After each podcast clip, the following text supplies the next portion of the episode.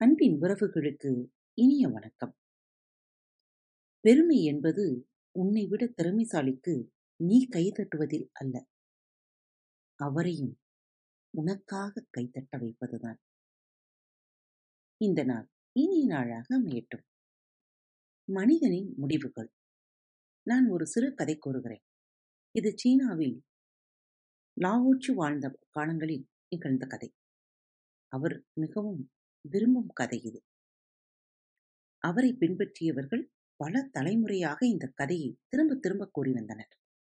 இந்த கதையில் மேலும் மேலும் அதிக அர்த்தத்தை அவர்கள் உணர்ந்திருந்தனர். இந்த கதை தொடர்ந்து வந்தது இது ஒரு வாழும் உண்மை என மாறிவிட்டது. கதை மிகவும் எளிமையானதுதான்.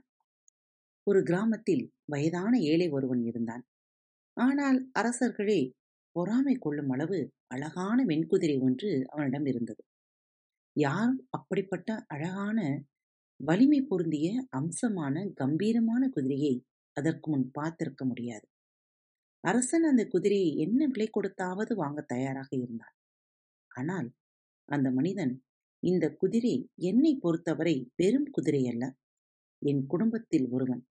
நான் எப்படி மனிதர்களை விற்க முடியும்? அவன் ஒரு நண்பன். அவன் ஒரு உடைமை அல்ல. உன்னால் நண்பனை விற்க முடியுமா? அது சாத்தியமில்லை என்று கூறிவிட்டான். அவன் மிகவும் ஏழை. எல்லா வழியிலும் சபலம் வர வாய்ப்பிருந்தது. ஆனாலும் அவன் அந்த குதிரையை விற்கவில்லை. ஒரு நாள் காலை லாயத்தில் குதிரை இல்லை என்பதை அவன் கண்டான். முழு கிராமம் ஒன்று திரண்டு நீ ஒரு முட்டாள் கிழவன். இப்படி நடக்குமென்று என்றாவது ஒரு நாள் யாராவது குதிரையை திருடி விடுவார்கள் என எங்களுக்கு முன்பே தெரியும். நீயோ மிகவும் ஏழை. இப்படிப்பட்ட அரிதான ஒன்றை உன்னால் எப்படி பாதுகாக்க முடியும்? இதற்கு பதிலாக அதை நீ முன்பே விற்றிருக்கலாம். நீ என்ன விலை கேட்கிறாயோ அந்த விலைக்கு விற்றிருக்கலாம். நினைத்து பார்க்க முடியாத விலை கிடைத்திருக்கும். இப்போது குதிரை போய்விட்டது. உனக்கு இது ஒரு கெட்ட நேரம். இது ஒரு சாபம் என்றனர். அந்த கிழவன் அதிகம் பேச வேண்டாம். குதிரை லாயத்தில் இல்லை என்பது மட்டும் கூறுங்கள். இதுதான் உண்மை. மற்ற அனைத்தும் உங்களது அனுமானங்களே. இது அதிர்ஷ்டமா இல்லையா என்பது யாருக்கு தெரியும்? எப்படி உங்களால் முடிவு செய்ய முடியும்? என்றான். மக்கள் எங்களை முட்டாளாக்காதே. நாங்கள் சிறந்த தத்துவவாதிகள் அல்லதான். ஆனாலும் இதற்கு தத்துவம் எதுவும் தேவையில்லை. அரிதான ஒன்று காணாமல் போய்விட்டது. அது கெட்ட நேரம் என்பது மிக சாதாரணமான உண்மை என்றனர். அந்த கிழவன் லாயம் காலியாக உள்ளது. குதிரை போய்விட்டது என்பது உண்மை என நானும் ஒத்துக்கொள்கிறேன். மற்றபடி எதுவும் எனக்கு தெரியாது. அது கெட்ட நேரமா நல்ல நேரமா? ஏனெனில் இது நிகழ்வின் ஒரு பகுதியே. இதை தொடர்ந்து என்ன நடக்கும் என்பது யாருக்குத் தெரியும்? என்றார். மக்கள் சிரித்தனர். கிழவனுக்கு புத்தி பிசகிவிட்டதென அவர்கள் நினைத்தார்கள். அவன் எப்போதும் கொஞ்சம் கிறுக்கனாகவே இருப்பான். அது எல்லோருக்கும் தெரியும். இல்லாவிடில் இந்த குதிரையை நல்ல விலைக்கு விற்று பணக்காரனாகி இருக்கலாம் ஆனால் அவன் விறகு வெட்டியாகவே வாழ்ந்து வந்தான். அவனுக்கும் மிக வயதாகிவிட்டது. இருப்பினும் காட்டுக்குச் சென்று மரங்களை வெட்டிக் கொண்டு வந்து விற்றுக் கொண்டிருந்தான். அவன் வறுமையிலும் வேதனையிலும் வாடிக்கொண்டிருந்தான். இப்போது அவன் ஒரு கிறுக்கன் என்பது மிகவும் ஊர்ஜிதமாகிவிட்டது. பதினைந்து நாட்களுக்குப் பிறகு திடீரென ஒரு இரவில் அந்த குதிரை திரும்பி வந்துவிட்டது. இது திருடப்படவில்லை. அது காட்டுக்குத் தப்பி ஓடிவிட்டது. இப்போது தான் மட்டுமன்றி அது தன்னுடன் கூட இருந்த தன் இனத்தைச் சேர்ந்த ஒரு டஜன் குதிரைகளையும் கூட்டிக் கொண்டு திரும்பி வந்துள்ளது. திரும்பவும் கிராமத்து மக்கள் திரண்டு வந்து அந்த கிழவனிடம் பெரியவரே நீங்கள் சொன்னது சரிதான். நாங்கள் கூறியது தவறாகிவிட்டது. அது கெட்ட நேரமல்ல அது நல்ல நேரம்தான் என்பது நிரூபணமாகிவிட்டது. நாங்கள் வலியுறுத்திக் கூறியதற்காக மன்னித்துக் கொள்ளுங்கள் என்றனர். அந்தக் கிழவன் மறுபடியும் நீங்கள் அதிகமாக யோசிக்கிறீர்கள். அந்தக் குதிரை திரும்பி வந்துவிட்டது என்றும் அதனுடன் இன்னும் பன்னிரண்டு குதிரைகள் வந்துள்ளன என்று மட்டும் கூறுங்கள். ஆனால் தீர்மானிக்காதீர்கள். இது ஆசீர்வாதமா இல்லையா என்பது யாருக்குத் தெரியும்? இது ஒரு நிகழ்வின் ஒரு பகுதியே. முழு கதையும் தெரியாமல் எப்படி உங்களால் முடிவு செய்ய முடிகிறது? ஒரே ஒரு பக்கத்தைப் படித்துவிட்டு முழு புத்தகத்தையும் எப்படி விமர்சனம் செய்யலாம்? ஒரு பக்கத்தில் ஒரே ஒரு வரியை படித்துவிட்டு எப்படி அந்த பக்கத்தை பற்றி பேச முடியும்? ஒரே ஒரு எழுத்தை மட்டும் பார்த்துவிட்டு எப்படி அந்த வரியை பற்றி கூற முடியும்? நமது கையில் அந்த எழுத்து அளவு கூட இல்லை. வாழ்வு மிக பெரியது. எழுத்தின் பகுதிதான் இருக்கிறது. நீங்கள் முழு வாழ்வையும் பற்றி முடிவெடுக்கிறீர்கள். இது ஒரு ஆசிர்வாதம் என கூற வேண்டாம். யாருக்கும் தெரியாது. முடிவெடுக்காமல் இருப்பதே எனக்கு மகிழ்ச்சியாக உள்ளது. அதனால் என்னை தொந்தரவு செய்யாதீர்கள் என்றார். இந்த முறை மக்கள் எதுவும் கூறவில்லை. அந்த பெரியவர் சொல்வது சரியாக இருக்கலாம். அதனால் அவர்கள் மௌனமாக இருந்துவிட்டனர். ஆனால் உள்ளே இவன் கூறுவது தவறு என நினைத்துக் கொண்டனர். பனிரெண்டு குதிரைகள் அந்த குதிரையுடன் வந்திருக்கின்றன. சிறிதளவு பயிற்சி கொடுத்தால் போதும். அவைகளை விற்று ஏகப்பட்ட பணம் சம்பாதிக்கலாம் என நினைத்தனர். அந்த பெரியவருக்கு ஒரே ஒரு மகன் இருந்தான். அவன் இளைஞன். இவன் அந்த குதிரைகளுக்கு பயிற்சி கொடுக்க ஆரம்பித்தான். ஒரு வாரத்திற்குள் ஒரு குதிரை மேலிருந்து விழுந்து அவனது கால் எலும்பு முறிந்து விட்டது. மக்கள் திரும்பவும் கூடி மக்கள் எப்போதும் எங்கும் ஒரே மாதிரிதான். உங்களைப் போலவே தான் தீர்மானித்தனர். அவர்களின் முடிவு மிக எளிதாக வந்துவிடக்கூடியது.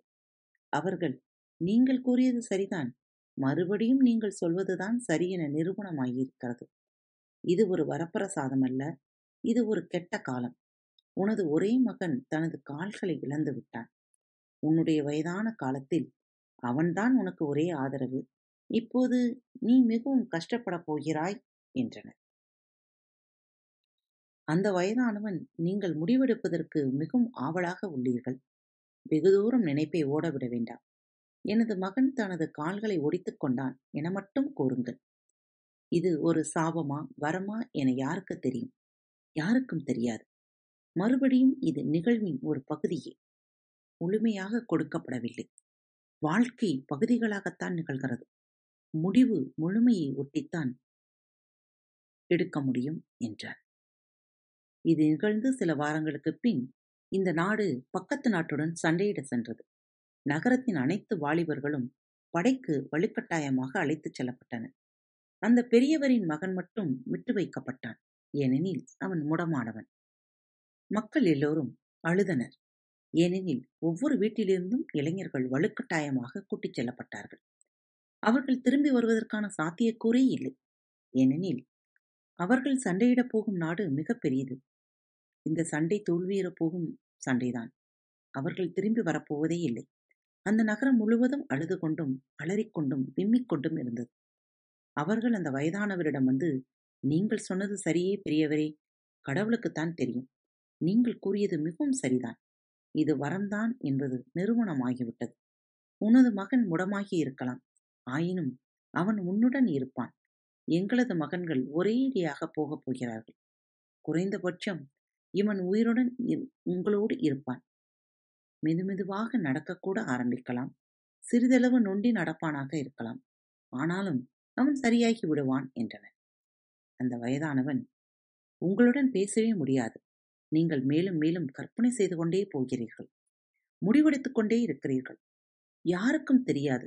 உங்களது மகன்கள் வலுக்கட்டாயமாக படைக்கு போர்முனைக்கு இழுத்துச் செல்லப்படுவார்கள் என்னுடைய மகன் இழுத்துச் செல்லப்படவில்லை என்பதை மட்டும் கூறுங்கள். இது வரமா சாவமா என்பது யாருக்கும் தெரியாது. யாராலும் தெரிந்து கொள்ளவும் முடியாது. இதனை கடவுளே அறிகிறார். நாம் கடவுளே அறிவார் என கூறுவதன் அர்த்தம் முழுமைக்கு மட்டுமே தெரியும் என்பதுதான். முடிவெடுக்காதே. முடிவெடுத்தால் தீர்மானித்தால் ஒருபோதும் உன்னால் முழுமையுடன் ஒருங்கிணைய முடியாது. நிகழ்வின் பகுதிகளால் கவரப்பட்டு விடுவீர்கள். சிறிய விஷயங்களின் மூலம் முடிவெடுக்கவும் தீர்மானிக்கவும் ஆரம்பித்து விடுவீர்கள். ஆம். உங்கள் வாழ்வில் சந்தோஷம் வரும்பொழுது எவ்வாறு அனுமதிக்கிறீர்களோ அதே போன்று உங்கள் வாழ்வில் வரும் துன்பங்களையும் கஷ்டங்களையும் அனுமதியுங்கள். அதன் பின் இரட்டிப்பான மகிழ்வு உங்களுக்கென காத்திருக்கிறது. சிந்திப்போம் செயல்படுவோம். நல்லதை மட்டுமே எண்ணுவோம். இப்படிக்கு உங்கள் அன்பு அன்பு நேயர்களே பாரத் வலையொலி பக்கத்தை தேர்ந்தெடுத்து கேட்டுக்கொண்டிருக்கும் உங்கள் அனைவருக்கும் மனம் நிறைந்த வாழ்த்துக்கள் நன்றிகளும். பாரத் வலையொலி பக்கத்தின் நிகழ்ச்சிகள் உங்களுக்கு பிடித்திருந்தால் மறவாமல் லைக் ஷேர் மற்றும் சப்ஸ்கிரைப் செய்யுங்கள். நிகழ்ச்சிக்கான மதிப்பெண்களை ஸ்டார் உடவத்தில் மறவாமல் கொடுங்கள். நிகழ்ச்சி பற்றிய கருத்துக்கள் இருப்பின் கீழே குறிப்பிடப்பட்டுள்ள இமெயில் முகவரிக்கு அல்லது உங்களது மெசேஜ் பாக்ஸில் ரெக்கார்ட் செய்தும் தாராளமாக அனுப்புங்கள். உங்களது கருத்துக்கள் தான் இந்த நிகழ்ச்சி மேலும் மேலும் வளர உதவி செய்கிறது. மறவாமல் எழுதி அனுப்புங்கள். இப்படிக்கு உங்கள் அன்பு தோழி.